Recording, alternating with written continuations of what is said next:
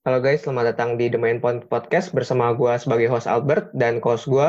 Dan Nitra. Hari ini kita bakal ngomongin topik yang sebenarnya udah nggak asing, perihal coronavirus, tapi kita ambil dari perspektif yang agak berbeda. Dari perspektif apa, Tra? Nah, dari perspektif rasisme karena coronavirus. Nah, kita tahu banget kan sebenarnya coronavirus itu kan dari dari China. Nah, apakah ada impact terhadap rasisme di Indonesia atau ada di dunia juga gitu? Dan sebenarnya buat rasisme yang ada hubungannya dengan ketakutan sama orang dari negara lain kan ada sebutannya ya namanya xenofobia. Iya betul betul betul banget. Dan xenofobia ini emang lagi meningkat meningkatnya terutama gara-gara ya penyebaran coronavirus ini sendiri. Iya dan karena kita tahu sumbernya dari mana gitu kan. Iya. Kayak passion itu dari mana. Jadi xenofobia itu makin meningkat di dunia dan Indonesia juga termasuk. Dan kalau pertama kali ya, pertama kali kan artinya dari China, dari Wuhan ya? Iya, dari Wuhan.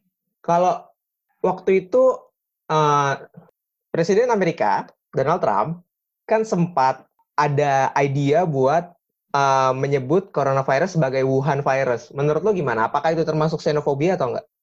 Uh, uh, mungkin bukan Wuhan virusnya sih yang bikin xenofobia. Dan sekarang kan dia selalu mentreat coronavirus itu dengan nama China uh, China virus kan. Nah, itu mungkin yang makin meningkatkan xenofobia gitu yang dia sebutkan seperti itu gitu loh. Beberapa kali dia melakukan press conference, dia tidak menyebutkan sama sekali coronavirus, tapi dia selalu menyebutkan itu adalah China virus gitu. Karena Dan, pemakaian kata tersebut pun rasanya ada eksklusivitas bahwa virus tersebut dikategorikan sama dengan orang dari China, iya nggak sih? Iya, dan karena itu rasisme di US pun juga makin meningkat gitu kan. Banyak orang dari yang mungkin uh, China Amerika yang sebenarnya dia udah tinggal di Amerika lama tapi malah terkena kayak rasisme bisa. Jadi ada beberapa kali kejadian, gue dapat beberapa sumber dari Wall Street Journal, Journal juga, dia bilang kalau ada peningkatan kekerasan kepada uh, terhadap Asian Asian ya. Jadi mereka juga tidak bisa membedakan yang mana orang dari China dan ada orang Japanese Japanese juga yang dilakukan pemukulan di jalan gitu loh. Dan itu frekuensinya nggak sedikit kan ya? Iya, dan waktu itu tuh uh, seluruh Amerika dalam waktu periode seminggu di awal Maret itu terdeteksi ada sekitar 400 lebih uh, crime kekerasan karena China virus itu. Maksudnya coronavirus itu jadi yang mereka melabelkan sebagai China virus gitu. Cuma dalam kurun waktu satu bulan ada 400 kasus artinya? Dalam satu minggu di Maret awal. Satu minggu 400 kasus? Satu minggu 400 kasus di satu negara. Kalau dari yang lu lihat, kasus apa yang paling menarik perhatian lu ada nggak? Yang paling gue sebenarnya yang gue selama ini gue tertarik adalah karena uh, perlakuan Donald Trump yang tidak pernah mau tanggung jawab kayak ini uh, ini salahnya China jadi gue nggak perlu tanggung jawab. Selalu tiap kali interview atau press conference dia selalu menyalahkan China terus begitu dibilang gimana nih cara nyelesainnya? Dia malah ngasih hal-hal seperti yang hal-hal yang gak masuk akal gitu kayak ya udah gue uh, lu kita mungkin kita bakal coba mensuntikan disinfektan ke paru-paru segala macam. Itu kan hal yang sangat bodoh gitu kan. Kayak rasanya tuh tidak memberikan solusi bahkan cara dia berbicara dan statement-statementnya malah bikin situasi makin panas. Kebanyakan gitu ya. Iya betul banget. Dan ya jujur aja ya ya orang-orang Amerika juga somehow mereka malah ngedukung Donald Trump gitu loh. A lot of them gitu kan. Tapi banyak juga kayak orang-orang yang protes untuk gak lockdown mereka tuh hip hipokrit gitu mereka bilang coronavirus not real tapi mereka pakai APD pakai masker kalau misalnya nggak ada, kenapa lu pakai kayak gituan ya kan? Bener, bener, bener. Dan gue juga sempat baca data menariknya nih, Tra. Kalau sebetulnya uh, penyebaran coronavirus di US itu terbesarnya ah. itu bukan dari orang China, tapi dari orang Europe. Dan masalah dari ini Europe. dari orang Europe. Dan masalah ini terjadi karena Amerika pertama kali melarang travel ban dari China itu 1 Februari, tapi travel ban dari Europe itu baru pertengahan bulan Maret baru di ban. Jadi sebetulnya nah, uh, dari China sebenarnya aksesnya aja udah ketutup, tapi karena mereka menganggap mungkin dari Trump atau dari pemerintahan yang menganggap bahwa virus ini cuma dari China, cuma dari orang China, jadi mereka cuma fokus oke okay, travel ban dari China, tapi mereka nggak nggak sadar kalau virus itu bisa dibawa siapa aja, bisa dibawa ras apa pun.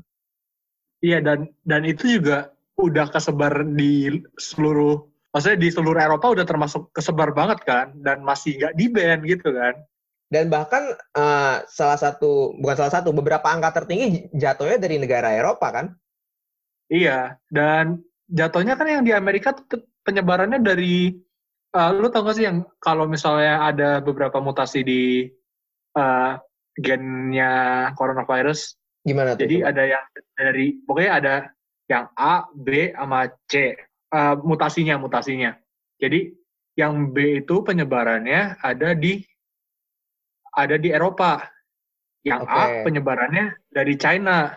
Jadi nah, gini, jadi gini. Tuh? Uh, jadi kan awalnya awalnya uh, awalnya dari China nih. Coronavirus belum bermutasi. Nah, dari China ke Eropa dulu kan. Nah, di Eropa tuh mereka bermutasi. Jadi coronavirusnya tuh uh, coronavirus yang jenis B. Yang awal tuh A. Perbedaannya apa tuh jenis A sama jenis B? Mutasinya aja berbeda gitu loh. Jadi jadi ada ada beberapa mutasi yang jatuhnya berbeda. Pokoknya gimana ya? Gue juga bingung juga ngejelasinnya. Kayak ini kan virus nih. Pasti kan dia gampang bermutasi. Ya udah jadi ada mutasi yang bikin berbeda aja bercabang gitu jadinya. Jadi kayak ibaratnya ada jenis baru tapi masih corona. Iya, ada jenis baru tapi masih termasuk corona. Oke. Okay. Oke. Okay. Nah, sampai sini Nah, di yang masuk ke Amerika rata-rata tuh yang B. Artinya gitu loh. rasanya bodoh aja ya kalau nyalahin China doang. Iya. Makanya itu. Jadi sebenarnya mereka juga kesebarnya dari dari dari bukan orang China doang kok, tapi mereka malah selalu menyalahkan China. Ya mungkin bisa lah kita sebag, sebagian dikit kita bisa nyalahin China karena mereka menyembunyikan fakta kalau mereka ada ada outbreak kan, sempet kan ke delay informasinya. Jadi makanya bisa kesebar banyak gitu loh. Tapi nggak sepenuhnya soal China juga.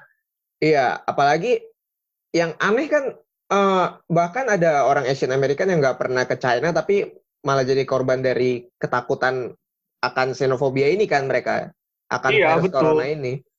Iya, dan bahkan kayak mereka mereka saking rasisnya ya, maaf ya mereka nggak bisa bedain orang Jepang sama orang China gitu loh ngerti gak sih? Kalau yang gue sempat lihat-lihat, yang paling uh, menarik perhatian gue juga sama, uh, tapi di Itali. Di Itali juga ada orang Filipin, Filipino, yang tiba-tiba dipukul lagi di minimarket sama orang Itali. Terus ya sebel dong. Emang kenapa? Gue bukan orang China. Kenapa lu mukul gue? Iyalah. kayak aneh banget gitu ya kayak apa kan maksudnya ya mungkin kita sebagai Asian kita bisa ngebeda bisa ngebedain yang Filipino mana gitu gitu kan tapi masalah itu kan termasuk distinct gitu kan maksudnya kayak Filipino sama uh, Chinese misalnya gitu kan. Maksudnya kan agak agak beda gitu kan dari secara bentuk muka segala macam. Tapi masalah mereka saking kayak saking rasisnya kayak udah lu Asian lu China udah lu gue pukul gitu kan aneh ya.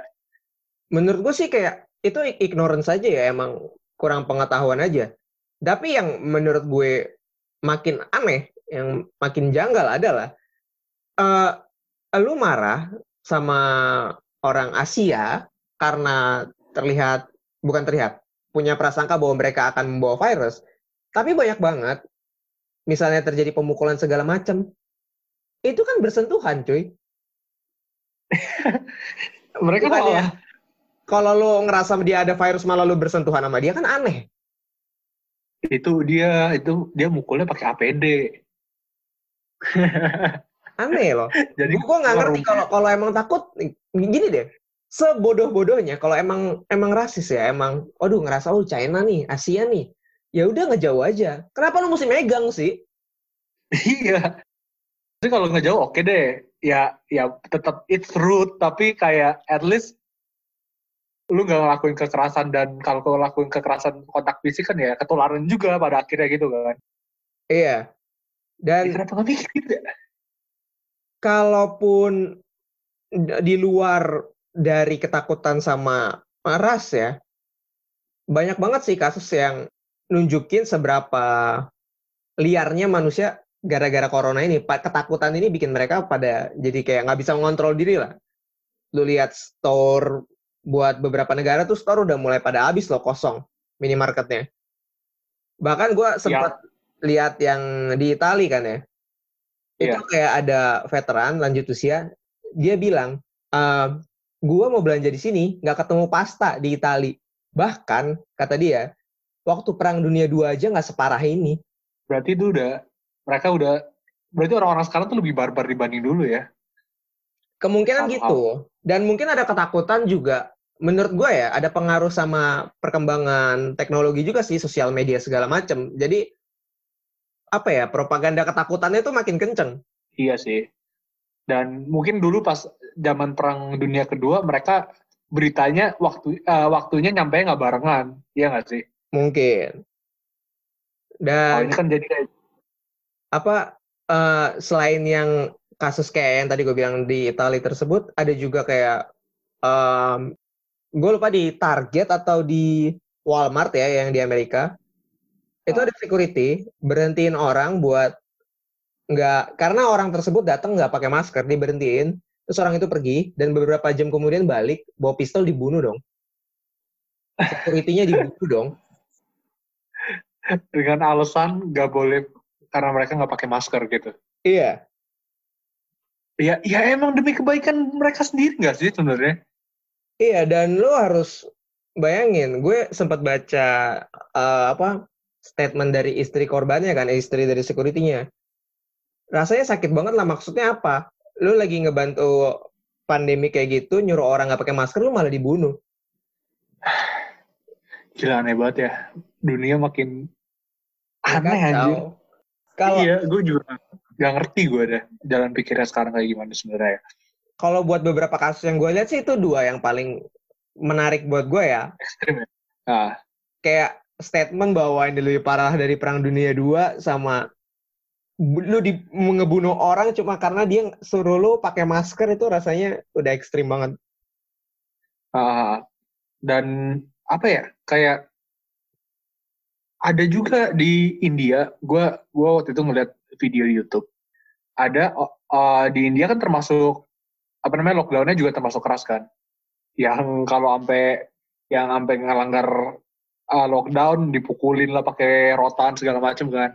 Nah ini kali ini tapi mereka juga melakukan hal termasuk kayak rasisme gitu. Jadi kayak ada uh, Chinese student gitu yang emang dia udah lama di India gitu kan. Mereka nggak dibolehin masuk ke grocery store dong. Maksudnya kan mereka kan butuh kebutuhan ya. Terus mereka nggak dibolehin masuk grocery store mana mana pun sampai gue bingung gue gue mau makan beli makanan di mana kayak gitu loh. Kacau ya. Maksudnya iya itu maksudnya kayak itu udah ya lu mau mau bawa corona segala macam tiap manusia punya basic needs gitu kan. Dan apa ya ketakutan yang rasanya nggak masuk akal sih. Lu takut eksklusif ke satu ras tertentu kan padahal semua ras bisa bawa virus tersebut. Iya makanya itu. Terus akhirnya yang aduh. yang orang Asia di India tersebut akhirnya gimana tuh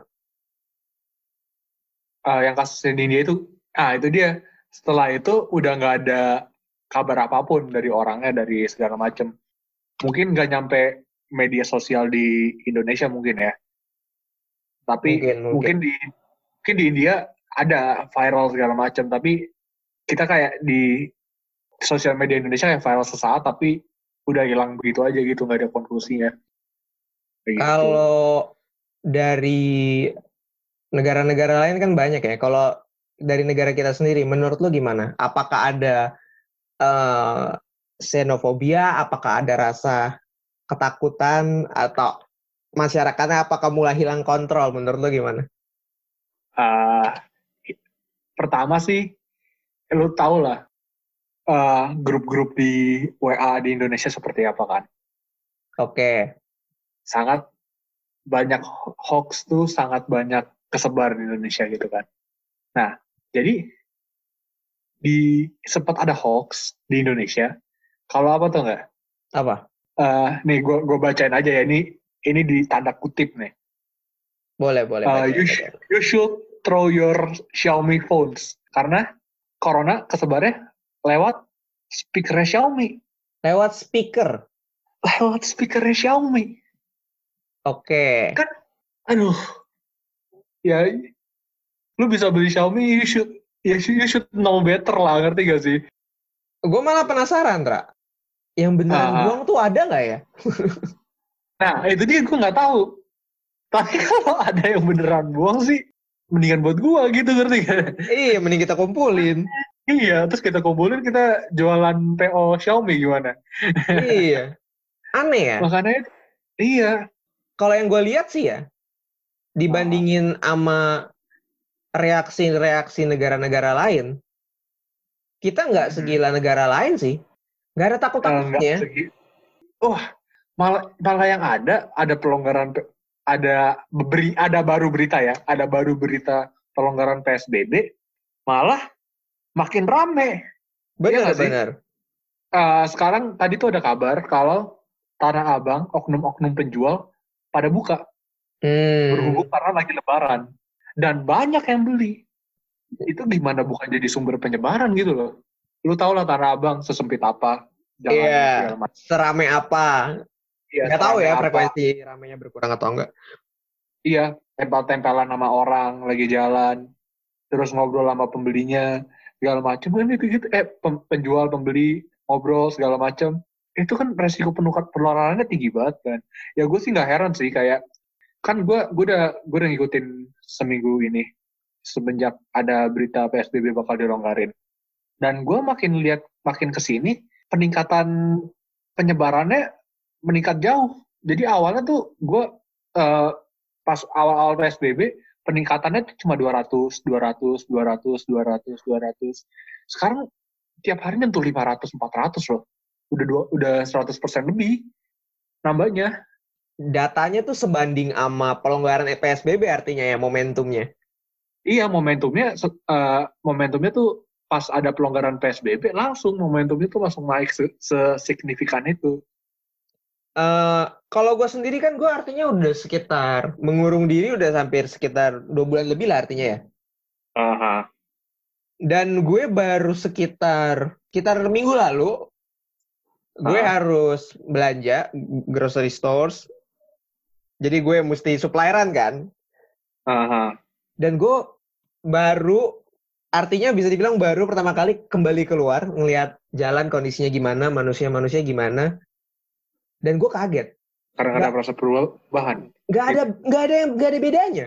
Nggak ada takut takutnya uh, eh, banyak banget kayak driver driver online yang ngumpul ngobrol duduk bareng mending pakai masker nggak ada yang pakai masker. Anak-anak jalan sana jalan sini rame-rame. Lebih bahaya lagi anak-anak jarang cuci tangan nggak ngerti kebersihan. Kagak pakai masker juga. Aduh gue juga nggak ngerti sih. Udah dikasih aturan untuk kebaikan mereka tapi nggak dijalanin gitu kan. Iya dan apa ya? Asli kan jasa jasa jasa jasa gojek kan juga masih dipakai kan?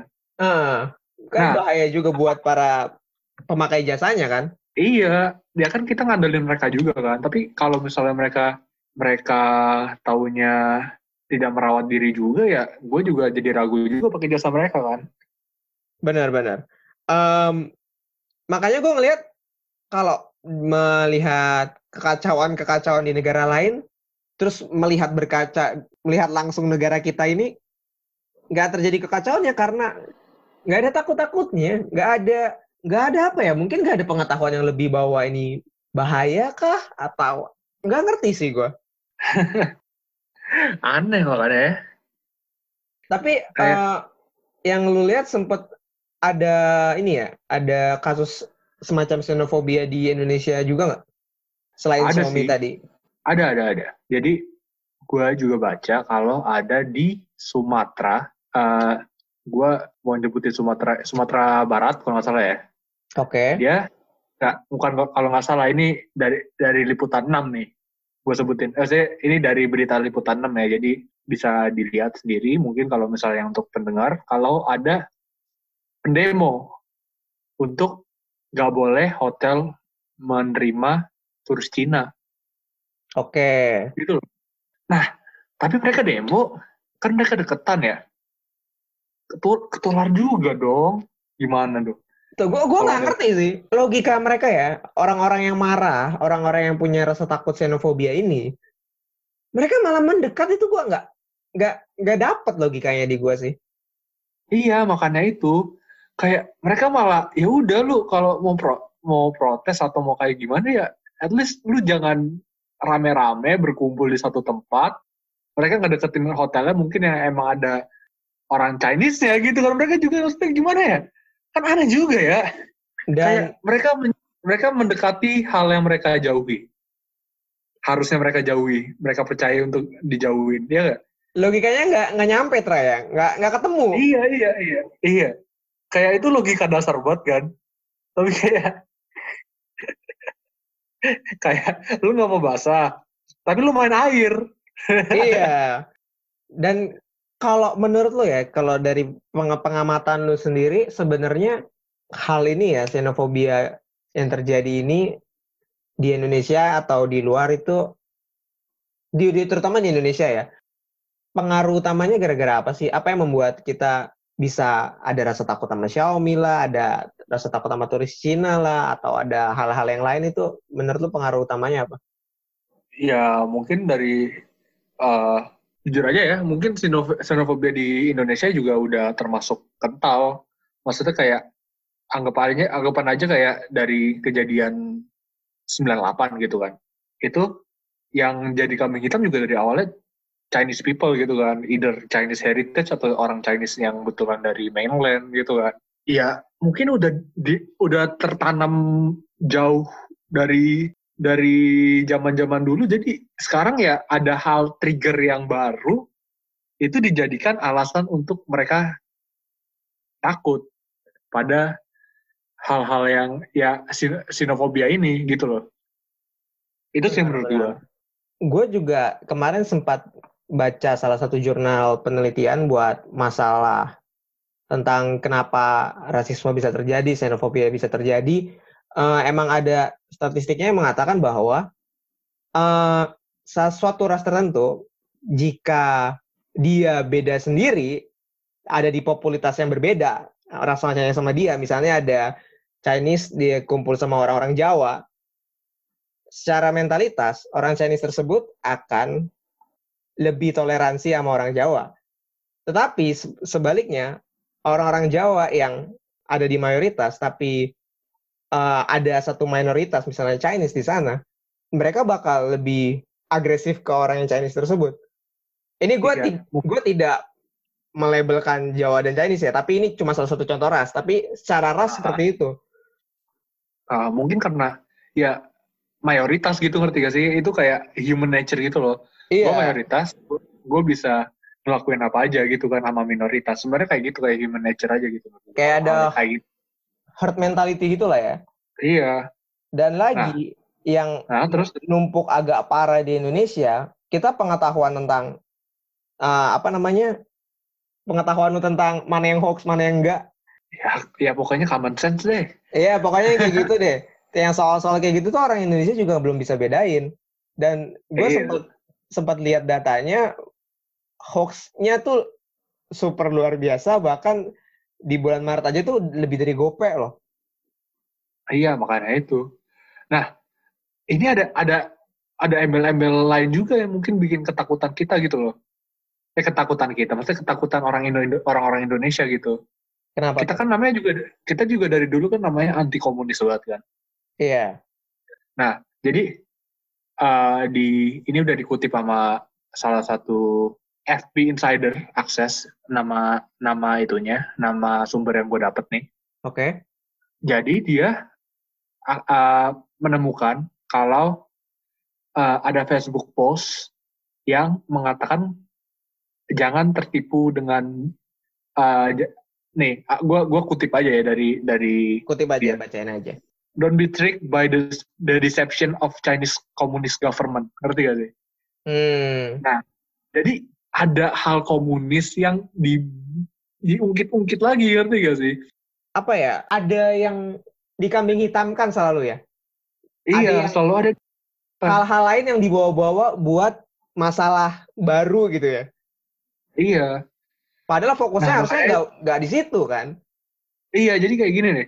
Ah, nah, ini gue gue lanjutin ya. Facebook okay. postnya itu. Itu itu judulnya tuh. Itu judulnya.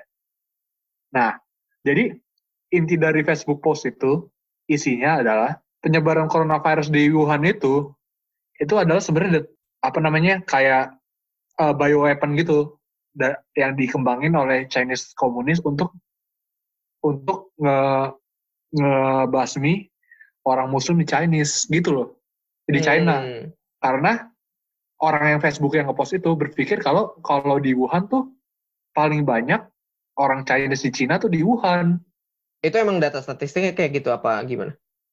Nah, data statistiknya mengatakan kalau sebenarnya Wuhan tuh nggak yang paling banyak gitu loh. Di sini di, di, dia, dia tidak menyebutkan kota apa yang lebih lebih uh, lebih banyak. besar eh lebih banyak apa tapi dibilang katanya Wuhan tuh cuma nomor 4. Jadi nggak nggak masuk akal kalau disambung-sambungin ya. Iya gitu loh. Jadi juga kayak titik temunya nggak dapet. Emang kebiasaan sih ada satu masalah baru diungkit-ungkit masalah-masalah lain yang nggak penting dihubung-hubungin. Ya jadinya ya nggak fokus sama masalah utamanya nggak fokus sama kesehatannya nggak ada takut-takutnya uh. malah ngomongin. Jadi apa ya jadi propaganda aneh. Jadi bilang iya, China komunis itu. atau apa.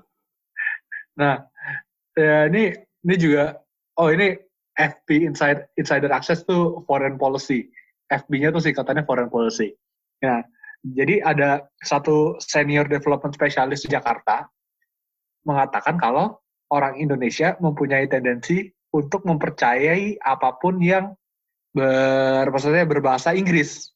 Jadi Facebook postnya itu pakai bahasa Inggris. Okay. Jadi banyak banget dipercaya sama orang gitu loh. Hmm, kebayang sih, itu masuk akal banget sih. Aneh banget ya. Gue pikir-pikir tuh, aduh, gimana ini ya? Apa ya? Mereka sibukin hoax kayak gitu tapi sendiri nggak jaga diri dari virus tersebut tuh aneh gitu, aneh. Dan lu lu lu sempet lu tahu gak sih ada artis artis maksudnya seniman seniman gitu di Bali yang baru uh, di di wawancara gitu karena dia nganggep uh, coronavirus itu cuma cuma propaganda propaganda doang gitu loh. Propaganda doang, tapi korban yang meninggal tuh udah ada berapa banyak? Iya, tapi dia bilang kayak yang meninggal tuh ya gini dia bilang yang meninggal tuh kan yang tua-tua. Yang meninggal nih nih nih dia dia ini logika dari dia ya. Yang meninggal kan yang tua-tua yang sudah pernah yang mempunyai sakit kayak sakit jantung, sakit diabetes segala macam. Mungkin itu mereka mereka matinya emang karena penyakit itu rasanya kalau dengar itu disrespectful Jadi, banget nggak sih? Iya iya iya. Jadi dia ngomongnya kayak gitu. Terus habis itu dia juga bilang kayak ya udah kayak nih corona di dibilang ini pandemi ya dia dengan alasan kalau misalnya uh, ini bohong karena uh, gejalanya tuh gejala yang umum banget batuk, demam, pilek, batuk kering, sesak napas, ngerti gak sih? Itu kan kayak hmm. gejala yang common. Itu dia bilang ya karena gejala yang common ya itu sebenarnya cuma bohongan. Bisa lebih pintar dari dokter ya seniman ini ya. Iya. Jadi dia dia tuh di dia diwawancara sama satu di satu TV uh, dia diwawancara terus habis itu dia juga di ada dokter juga di sama sama diwawancara juga bareng sama dia. Jadi kayak dikasih perspektif dokter dikasih perspektif konspirasi gitu Ya dokter punya data segala macam. Kayak yang konspirasi kayak cuma cocok logi gitu, ngerti gak sih? Iya, tapi gue sebenarnya agak bingung juga sih, Tra, sama media Indonesia ya. Hal-hal yang kayak gitu tuh banyak yang diekspos. Ada orang yang ngaku-ngaku nemuin obat corona diekspos, orang-orang yang bilang corona bohong diekspos tuh buat apa coba media kayak gitu? Makin uh, makin ngebodohin masyarakat kita ya nggak sih? Ya tapi gimana ya? Gue juga takutnya kayak misalnya orangnya tuh punya punya power kalau nggak diekspos maksudnya kayak kalau nggak nggak diekspos kayak di kan jatuhnya itu kayak dipermalukan di di mata nasional gitu kan dia kan ya nggak sih Iya. Tapi gue Nah. takutnya orang nggak ada yang tahu. Apa ya? Orang jadinya malah makin percaya gitu loh. Uh, masuk akal juga dia. Takutnya kayak gitu. Iya. Iya kayak double double ya gimana ya? Ya double Serba double edge sih. juga ngerti sih? Serba salah. Iya, kalau nggak di expose kayak gitu, ntar yang percaya juga makin banyak, bisa aja loh. Benar-benar.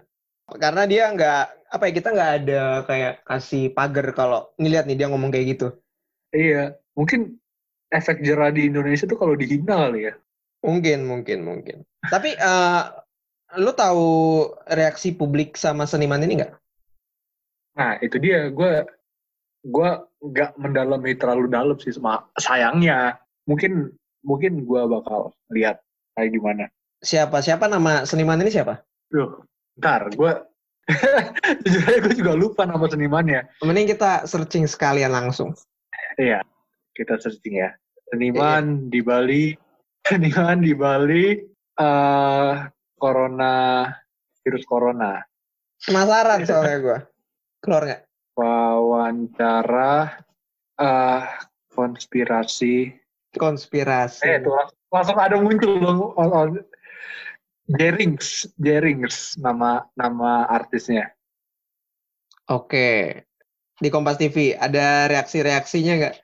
Gue gue bakal lihat komennya ya, Iya, iya. mungkin ya. Gue penasaran aja lebih banyak yang percaya atau lebih banyak yang nggak percaya sih. Kenapa? Banyak yang ngehina. Ini ada ada yang nge nge komen begini nih. Setiap kali berdebat dengan kaum intelektual, aku selalu menang. Tetapi anehnya kalau berdebat dengan orang bodoh, aku kalah tak berdaya. Ini gue kirim, gue kirim linknya ya, gue kirim linknya. ya. Oke, oke. Tapi ini Ada. si seniman ini sempat sempat booming atau sempat viral apa gimana? Ya harusnya sih sempat viral sih. Gue nggak sempat denger sih.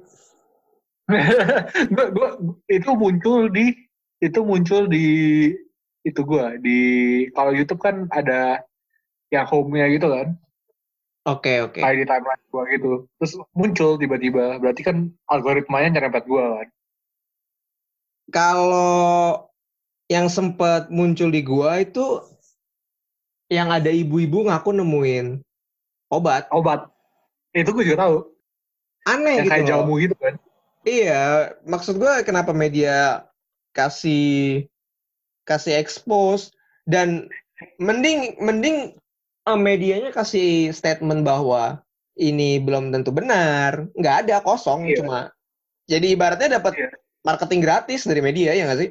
iya tapi balik kocaknya juga ada ada yang ngomong kayak gini nih gue suka sama Jerix man tolnya natural sampai ke tulang-tulang mengalir tanpa batas Natural born idiot gitu ya. ya siapa tahu dia betul kita nggak tahu Siapa tahu. Em, siapa tahu apa selain xenofobia, selain aneh-anehnya Indonesia, ya takutnya sama China segala macam, ada kasus yang cukup menarik perhatian gue juga sih di Indonesia. Nah, gimana Masalah yang ada mayat ditolak, mayat Wah, orang yang gua terjangkit corona. itu gue belum dengar tuh gimana Jadi, eh gue sempat lihat videonya, ada kayak mobil ambulans mau masuk balik ke ke desa mungkin ya, ke desa gitu. Nah. Terus di tengah jalan tuh diblokir, ditahan sama orang-orang nggak boleh nggak boleh lewat. Karena em, mayat tersebut adalah meninggal karena corona. Dan yang gue lihat itu video tersebut itu cuma satu dari beberapa contoh bahwa ada beberapa kasus lain di mana mayat tuh ditolak. Padahal se- padahal sebetulnya em, mayat memang mungkin masih bisa membawa virus corona, tapi kalau di di treat dengan benar, nggak bakal jadi masalah, nggak bakal jadi apa ya, nggak bakal menularkan. iya asal apa namanya gue bilang apa namanya SOP-nya betul lah gitu kan Iya.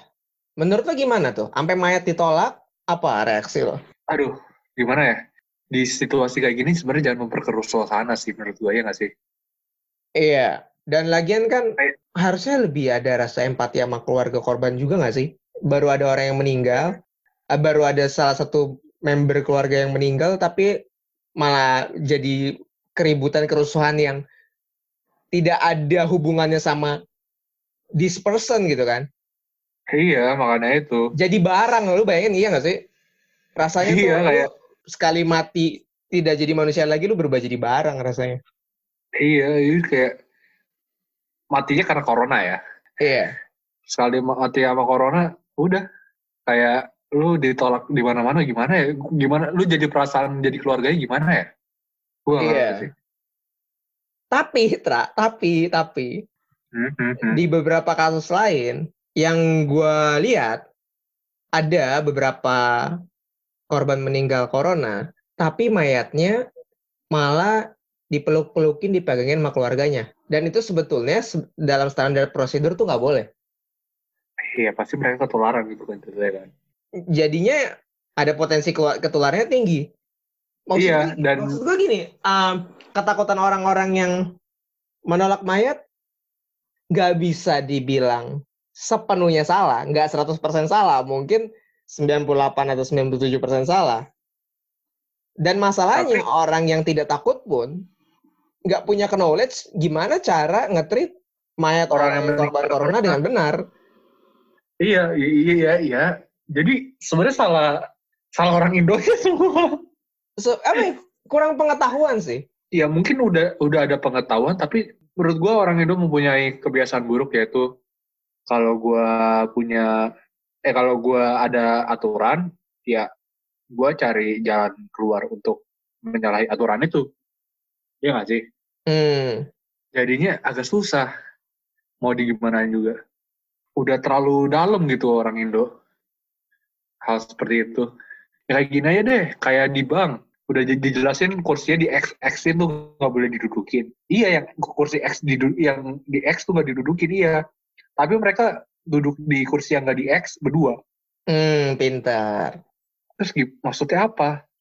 Malah makin deket dong, anjir. Makanya itu Tra, itu yang gua rada sebel dari media kita. Karena banyak ngeberitain hal-hal nggak penting orang nemuin obat lah orang apa bilang corona bukan penyakit propaganda segala macem tapi kayak pengetahuan-pengetahuan yang penting tuh porsinya tuh ketiban nama news-news yang tidak penting itu loh Iya, makanya itu. Malah kayak pengetahuan dasarnya kan dikasih tahu, tapi kan mau gimana pun juga pasti mikirnya gini nih. Gua TV yang penting rating gua bagus. Iya. benar-benar Apalagi lu juga anak anak film kan lu tahu gimana soal rating segala macam ya gak? kalau jurnalistik gua nggak tahu sih Nah, kalau jurnalistik kayak kayak mirip-mirip juga gak sih? Tetap mesti ada yang ya gimana deh sekarang juga pasti lu kalau ngelihat media online pasti tulisan apa namanya judul berita itu pasti mesti ada kontroversi sedikit supaya baru dibaca. Coba misalnya coronavirus bertambah segini judulnya. Siapa yang mau lihat anjir? Benar, benar, benar. Kalau gue sih perihal mayat ini sih, mayat ditolak ini yang salah satu menarik buat gue dari Indonesia. Kalau lo ada lagi nggak? Hmm. So far sih gue gue masih berpikir itu dulu sih. Mungkin lu ada tambahan lagi atau enggak? Udah enggak sih, udah cukup menurut gue. Ah, ah, ah, ah. Kalau gitu mending kita kita tutup aja lo Gue ada. ada satu lagi. Oh, lo Sorry, ada sorry, satu lagi. Sorry. Sorry gue ada satu lagi. Oke, oke. Ini masih berhubungan dengan masalah kalau di Indonesia tuh juga takut sama komunis gitu kan. Oke. Abis abis kejadian yang sempet yang Facebook segala macam itu kan. Nah, ada orang tuh baca tentang kayak jatuhnya tuh mereka ada mahasiswa yang dia baca hal tentang komunis gitu. Jadi ngambil buku tentang komunis gitu ngerti gak sih? Beli buku tentang komunis gitu. Maksudnya lu buat baca emang salah gitu ya gak? Benar. Tapi mereka ditangkap karena mempunyai buku tentang komunis. Gak jelas sih. Makanya itu Gak jelas. itu hal yang, hal yang kayak gitu kenapa perlu di permasalahin ngerti gak sih? Fokusnya emang rada nggak jelas sih. Sebenarnya ya Hmm. kalau kalau lagi corona gini, lagi pandemi gini, ya nggak usah ngurusin yang kayak gitu-gitulah, ngurusin kesehatan sendiri-sendiri aja. Nggak usah apa ya nggak bakal nggak bakal mak pandemik ini nggak bakal makin ribet nggak bakal makin lama kalau setiap orang tuh ngurusin diri sendiri. Iya makanya itu. Aduh aneh banget anjir. Aneh-aneh mulai dari rasisme dari pokoknya menurut gue pandemi coronavirus ini mulai kasih lihat seberapa kacaunya pikiran manusia sih sama kelakuan-kelakuannya. Iya. Keluar iya, asli-aslinya tuh keluar. Yang kita kira manusia tuh punya conscience kadang-kadang enggak cuy. Enggak dan ternyata tuh terjadinya tuh selama ini kan ada concern concern yang apa ya rasanya kok masyarakat Indonesia rasanya ignorance banget kan. Tapi iya. ter ternyata kejadian-kejadian kayak xenofobia segala macam juga banyak terjadi di luar. Kekacauan-kekacauan sampai bahkan ada yang meninggal, ada kasus pencekekan lah. Itu semua di luar negeri juga terjadi. Artinya ya, yang kayak kita yang kayak kita puja-puja sebagai negara yang civilized. Iya, sebagai negara yang barbar kita. Makmur sendiri juga ya sama aja sebenarnya. Iya. Gimana? Jadi menurut lo kata-kata penutup lo buat perihal xenofobia ini statement terakhir lo apa nih? Aduh, gimana ya? Ya mungkin untuk xenofobia ini ya sekarang tuh gak ada di negara apa pun yang di dunia yang gak ada corona ya nggak? Ada sih. Ada ya? Ada ya? Ada, ada, ada. Ada negara yang sukses tahan corona. Hong Kong, apa? Uh, gue lupa tapi ada beberapa. Nggak satu kok. Oh iya, iya, iya. Oke. Okay. Kayak mostly seluruh dunia kan Mostly. ada corona. Oke. Okay. Ya. Jadi itu lu kalau mikir xenofobia kayak corona cuma dari China, corona cuma dari orang Asian yang datang dari China segala macam. Enggak cuy, sekarang semua juga udah ada corona. Jadi daripada lu mikirin takut sama orang China-nya, sama orang Chinese-nya atau orang Asian-nya, mending lu takut sama semua orang yang lu mesti temuin. Karena lu nggak tahu mereka bawa corona atau enggak. Ya. Jangan jadinya uh, Jadi, diambil sama virusnya. Iya, jangan diambil kesimpulan bahwa virus corona sama dengan orang China, iya nggak sih? Iya, betul banget. Nah, lalu gimana nih kata-kata penutup lu nih sepertinya? Gua nggak bisa kasih banyak statement macam-macam karena banyak gue yakin banyak orang yang lebih ahli yang bakal kasih statementnya sendiri. Gue cuma sederhana sih urus diri sendiri aja. Udah itu doang. Stay safe ya nggak di rumah iya, aja. urus diri sendiri aja. Jangan kebanyakan sibuk ngurusin hal orang lain gitu loh. Nggak usah, aduh jangan ribet deh jadi manusia. Katanya manusia punya derajat lebih tinggi daripada binatang, jangan kayak binatang dah. iya, ribet. Ya udah kali ya. Udah lah kayak nih kayak ini main point bakal bahasannya bakal spicy spicy nih sepertinya. Bakal lebih spicy, bakal lebih serius. Oke deh. Kita tutup aja the main point episode ya. kali ini. Gue Albert pamit diri. Dan gue Janitra pamit diri. Bye. Bye.